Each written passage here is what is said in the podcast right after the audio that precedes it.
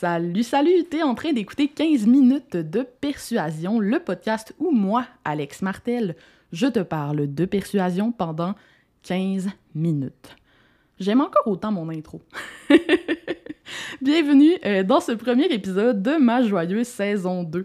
Donc, on se rappelle que la saison 1 s'était terminée un peu abruptement. Euh, en fait, j'étais tout simplement tannée. Et euh, si tu me connais un peu, tu sais que je me force pas à créer du contenu, je crée du contenu en fonction de mes envies, de ma, motivation. et j'avais besoin de prendre cette longue pause pour te revenir avec de meilleurs épisodes. Puis je pense que tu vas voir que je t'ai préparé toutes sortes de belles surprises savoureuses pour les prochaines semaines. Mais aujourd'hui, c'est à moi que je fais plaisir. Je me fais plaisir, puisqu'on va parler de ma passion la plus étrange, celle qui, laisse certains de mes clients euh, plutôt perplexes. Je veux bien sûr dire les grues. Eh oui, les grues. Quand je dis que j'aime les grues, il y a beaucoup de gens qui pensent que je parle de l'oiseau. Mais non, je parle des grues de construction, donc les jolies structures élancées, euh, le plus souvent jaune ou rouge, hein, on, sait que ce sont mes couleurs euh, préférées, euh, qui nous permettent de construire des, des choses, des bâtiments. Bon. J'ai développé ma fascination pour les grues autour de mes 16 ans, je dirais, en fait parce que j'ai passé l'été à Toronto faut dire que moi, j'ai grandi au lac Saint-Jean à Alma, donc situé en Europe, c'est vraiment un endroit euh, un petit peu isolé, c'est pas du tout une grande ville, ce qui fait que j'ai pas vu beaucoup de grues quand j'étais enfant et adolescente, pour ne pas dire aucune grue. Euh, ça fait que euh, j'ai pas pu tomber en amour avec elle. Anyway, quand j'ai habité à Toronto, puis ensuite à Ottawa pour mes études en droit, les grues se sont mises à capturer mon regard constamment, à tout bout de champ. Euh, je pouvais comme pas m'empêcher de les regarder, de les observer. Je trouve qu'il y a quelque chose de presque poétique dans le métier de grutier. Tu sais, en haut, là, dans ta grue, tu as un point de vue qui est absolument unique sur la ville, une perspective qui appartient à personne d'autre que toi. Il n'y a jamais un autre humain qui va partager ce point de vue-là.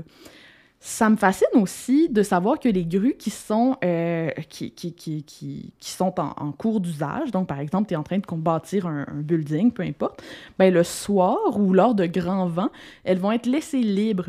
Euh, en fait, ils n'ont pas le choix. Si jamais ils bloquent la grue, OK, ben, le vent pourrait carrément pogner dedans et la grue pourrait s'écrouler. Euh, ça fait qu'il faut laisser la flèche de la grue libre. Euh, ce qui en fait en fait des girouettes géantes. Donc la flèche de la grue, en cas de grand vent, euh, quand elle n'est pas en train d'être utilisée, va pointer dans la direction du vent comme une girouette. Puis je sais pas, il y a de quoi de cool à savoir qu'il y a plein de girouettes géantes dans la ville de Québec en ce moment. Hey, puis savais-tu que les grues existent au moins depuis l'Antiquité? Genre, les Grecs utilisaient déjà des grues pour bâtir leurs temples. Puis d'ailleurs, quand j'ai joué à Assassin's Creed Odyssey, c'est un peu gênant de révéler combien de temps j'ai passé à observer et grimper sur des grues antiques, mais euh, bon, faut que, faut que je m'arrête. Euh, faut que j'arrête parce que sinon je vais parler de grues jusqu'à la fin de l'épisode.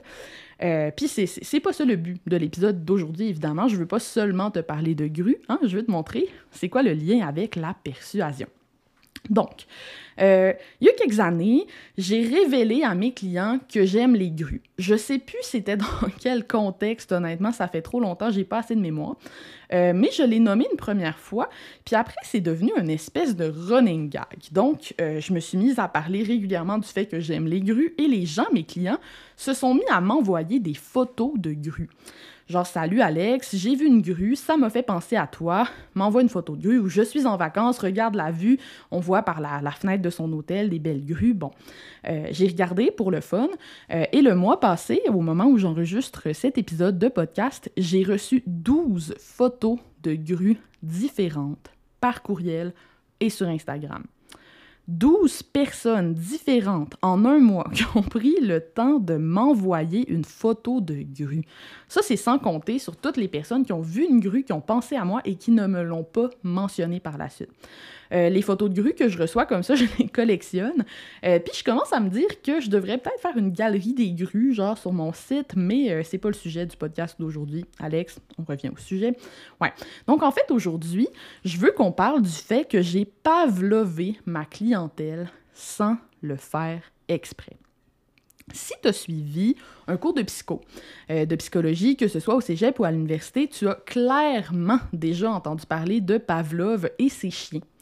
Donc, Ivan Petrovitch Pavlov, c'est un, euh, un, chercheur russe qui s'est fait connaître à la fin du 19e siècle et au début du 20e.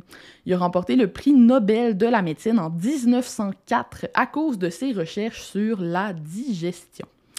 Puis là, si tu te demandes c'est quoi le rapport entre les grues et la digestion, j'y arrive. Patience. Pavlov, il avait une fascination pas mal plus bizarre que la mienne. Hein. Lui, il étudiait la digestion, puis plus précisément la salivation chez les chiens. Je juge pas. Euh, puis finalement, ça a été extrêmement utile à la science qui s'intéresse à ça, mais genre, ouais, ce serait pas mon sujet de choix, disons. Pavlov, donc, étudiait la salivation chez les chiens, et à un moment donné, il s'est mis à faire sonner une clochette avant de nourrir les chiens qu'il étudiait. Puis il s'est aperçu que rapidement, les chiens ont fait l'association entre le son de la clochette et la nourriture, si bien qu'ils se sont mis à saliver juste avec le son de la clochette. Donc bien avant que leur gamelle soit déposée devant eux, les chiens déjà salivaient juste à entendre la clochette. En s'intéressant à la, salivation des chiens comme ça, puis en faisant des expérimentations avec ces clochettes, Pavlov il a donné naissance à tout un champ d'études, le conditionnement. L'idée derrière le conditionnement est simple en fait, c'est que certains stimuli vont provoquer des réactions instinctives chez toi. Ton cerveau est conditionné à répondre d'une façon X ou Y à certains stimuli.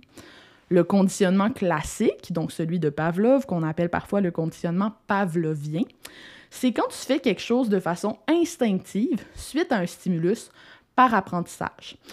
Bon, un exemple super commun de ça, eh bien, c'est euh, de plus être capable, par exemple, de manger un aliment qui t'a rendu malade après une gastro ou un empoisonnement alimentaire. Moi, par exemple, j'ai eu la gastro après avoir mangé du bacon quand j'avais 15 ans. Euh, plus de 10 ans plus tard, l'odeur du bacon me donne encore la nausée, donc mon corps a été conditionné à réagir de cette façon à l'odeur du bacon.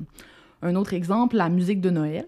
Euh, si comme moi tu aimes la musique de Noël, il y a de bonnes chances que le simple fait d'en entendre te mette dans un état festif, joyeux. Le conditionnement est aussi super utilisé là, vraiment fréquemment par les grandes marques, euh, donc ils vont essayer de créer des associations entre leur brand et une émotion, une ambiance, un sentiment. Euh, par exemple, les publicités de Coca-Cola, qui sont toujours pleines de gens heureux, festifs, euh, qui ont l'air tellement de se rafraîchir avec leur bouteille de Coke, ou Nike, qui essaye bien fort de s'associer aux champions, à la victoire, à la performance. Moi, sans le faire exprès, j'ai pavlové mes clients à penser à moi à toutes les fois qu'ils croisent une grue. Puis, by the way, pavlover, c'est pas un vrai verbe. Euh, c'est moi qui invente des mots. J'aime ça. Euh, donc, j'ai pavlové mes clients à penser à moi à toutes les fois qu'ils croisent une grue. Je trouve ça particulièrement intéressant parce que euh, si je l'avais fait exprès, ben j'aurais pas pu faire mieux. Pour réussir à conditionner quelqu'un, il faut que le stimulus soit répété plusieurs fois, puis qu'il soit toujours suivi par la même association. Si Pavlov avait fait sonner sa clochette à tout bout de champ, sans nécessairement servir de la nourriture par la suite, ben les chiens n'auraient jamais commencé à saliver juste en entendant le bruit de la clochette. Pour que le conditionnement se passe, il faut que le stimulus, puis ce à quoi on va l'associer, soit connecté de façon évidente. C'est pour ça qu'une grue, c'est un stimulus parfait. Euh, en fait, pour te le prouver, je vais te donner un contre-exemple, je pense. J'aime les chats et j'adore aussi le café.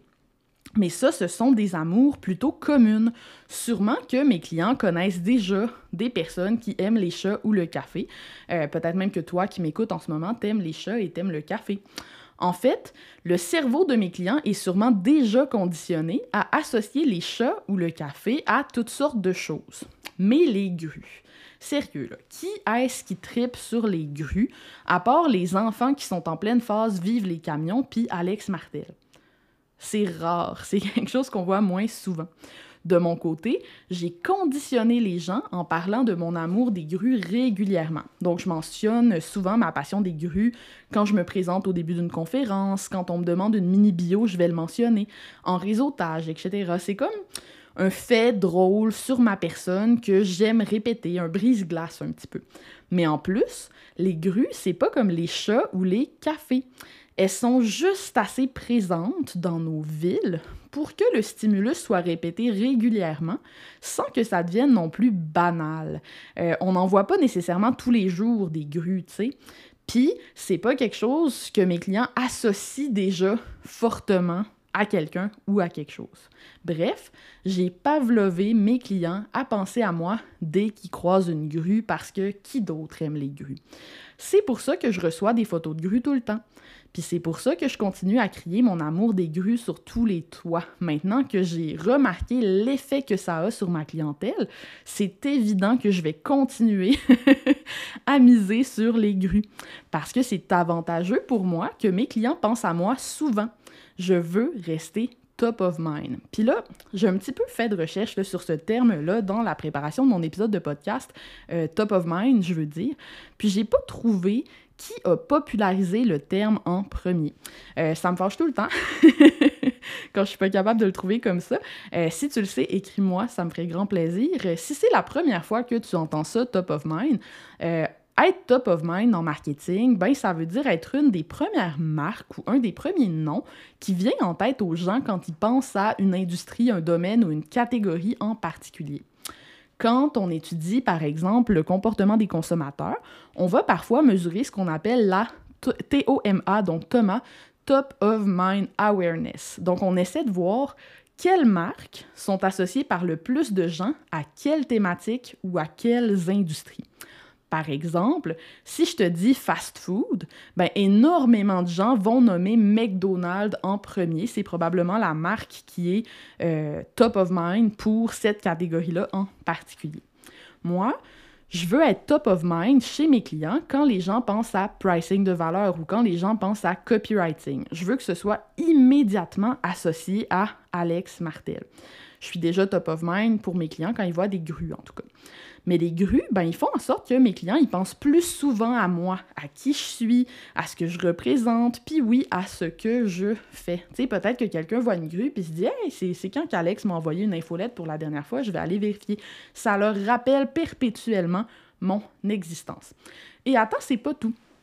Parce que règle générale, même en dehors d'être top of mind ou pas, plus les gens pensent à toi, plus ils t'aiment.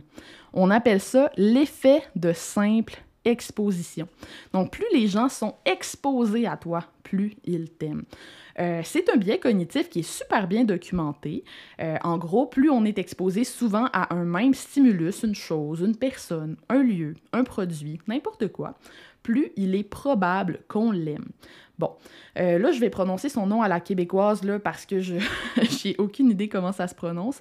Euh, mais c'est un psychologue américain qui s'appelle Robert Zajonc, donc Z-A-J-O-N-C, qui a démontré l'existence de l'effet de simple exposition au début des années 60. Donc, ça fait déjà très longtemps. Euh, il a mené toutes sortes d'expérimentations super intéressantes pour le, prouver. Euh, dans l'une d'entre elles, il montrait à ses sujets des mots de sept lettres qui ont aucune signification. Euh, je t'en lis une couple. Ictitaf, donc I-K-T-I-T-A-F.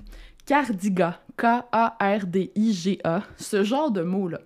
Euh, les participants à l'étude se faisaient dire que c'était des mots turcs, mais c'était faux, c'était tous des mots inventés.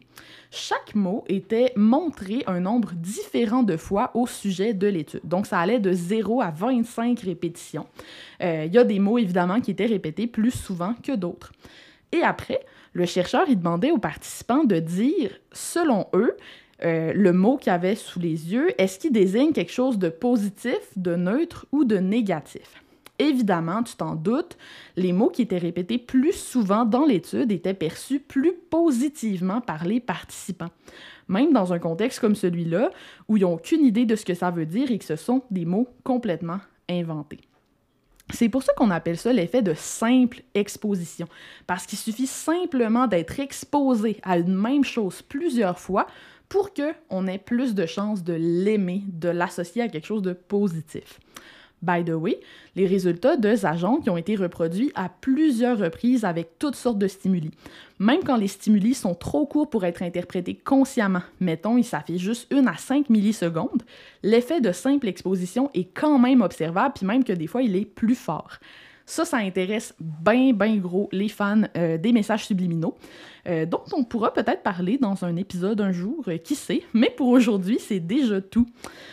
J'espère que tu as aimé découvrir pourquoi mon amour des grues est une savoureuse stratégie marketing qui était au départ involontaire, mais qui maintenant, bien sûr, est intentionnelle puisque j'ai observé l'impact que ça a sur mes clients. Pour plus de contenu sur la persuasion, tu peux visiter mon site web au www.lesmotspourvendre.com et j'espère que tu vas être au rendez-vous la semaine prochaine pour mon premier épisode créé par une invitée. Salut là!